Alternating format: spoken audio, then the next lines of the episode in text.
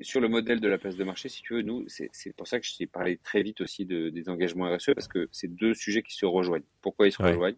Parce que quelque part, si tu veux, si on veut transformer notre modèle économique dans quelque chose de beaucoup plus positif pour l'environnement, voire ce qu'on appelle régénératif, euh, euh, eh ben, il faut qu'on diminue l'impact de notre activité. Or, l'activité e-commerce traditionnelle telle qu'on l'opérait, c'est-à-dire d'avoir un entrepôt centralisé qui expédie les commandes, vois que par nature, c'est compliqué. Tu fais venir des produits de toute la France dans ton entrepôt, tu les, tu les repackages, hop, tu les renvoies par des transporteurs dans toute la France difficile de faire en sorte que cet impact soit minimisé. À l'inverse, le, le, le, modèle de la marketplace, tu veux, il est, euh, il est vraiment très aligné avec notre volonté de, de modèle régénératif parce que qu'est-ce qu'il te permet en fait? Il te permet de te transformer, de partir du fait d'être un vendeur avec un entrepôt centralisé à être un, quelqu'un qui va mettre en relation un client avec un producteur ou un fournisseur de produits ou de services éco-responsables qui se trouve très proche de chez le plus local possible. Mm. Voilà, et donc en fait, tu vas passer de ce modèle très centralisé, très impactant pour l'environnement,